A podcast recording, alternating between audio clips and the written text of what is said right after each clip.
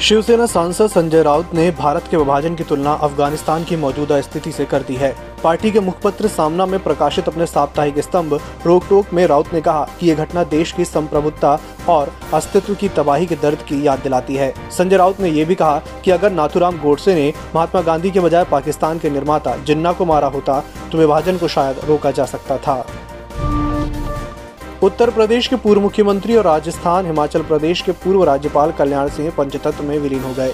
राजकीय सम्मान के साथ बुलंदशहर ज़िले के नरोरा स्थित बंशी घाट पर उनका अंतिम संस्कार हुआ। उनके बेटे राजवीर सिंह ने मुखाग्नि दी। तालिबान ने अमेरिका को धमकी दी है कि अफ़गानिस्तान से लोगों को निकालने के मिशन की डेडलाइन को 31 अगस्त के आगे न बढ़ाया जाए। अगर अमेरिकी सेना 31 अगस्त के बाद भी यहाँ रुकती है तो अमेरिका को इसका अंजाम भुगतना होगा।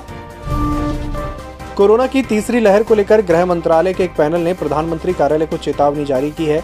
National institute of disaster management के तहत बनाई गई कमेटी ने अक्टूबर में संक्रमण पीक पर पहुँचने की चेतावनी दी है। कमेटी ने इसका बच्चों पर सबसे बुरा असर पड़ने की बात कही है और अभी से तैयार रहने का अलर्ट दिया है।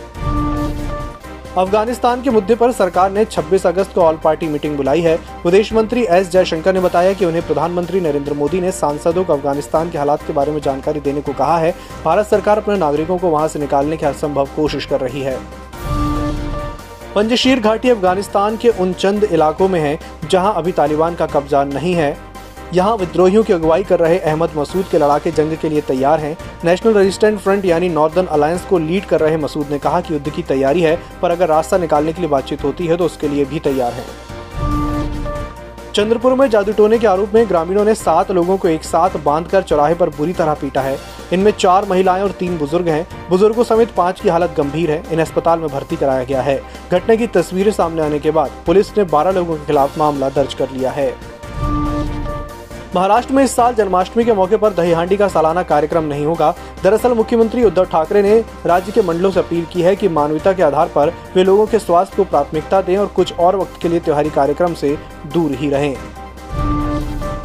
ओलंपिक खेलों के बाद अब 24 अगस्त से टोक्यो पैरालंपिक खेलों की शुरुआत होने जा रही है। इस बार भारत की ओर से नौ इवेंट्स में चौवन पैरा एथलीट हिस्सा ले रहे हैं। इस बार पैरालंपिक में भारत का ये अब तक का सबसे बड़ा दल है। कारोबारी हफ़्ते के पहले दिन, यानी सोमवार को बाज़ार की मज़बूत शुरुआत हुई। सेंसेक्स पचपन हज़ार छह सौ पंचानवे अंक पर और निफ्टी सोलह हज़ार पाँच सौ बयानवे पर खुला। कारोबार के दौरान बाज़ार में उतार चढ़ाव देखने को मिला और अंत में सेंसेक्स दो सौ छब्बीस अंक चढ़कर पचपन हज़ार पाँच सौ छप्पन पर और निफ्टी छियालीस अंकों की बढ़त के साथ सोलह हज़ार चार सौ छियानवे पर बंद हुआ।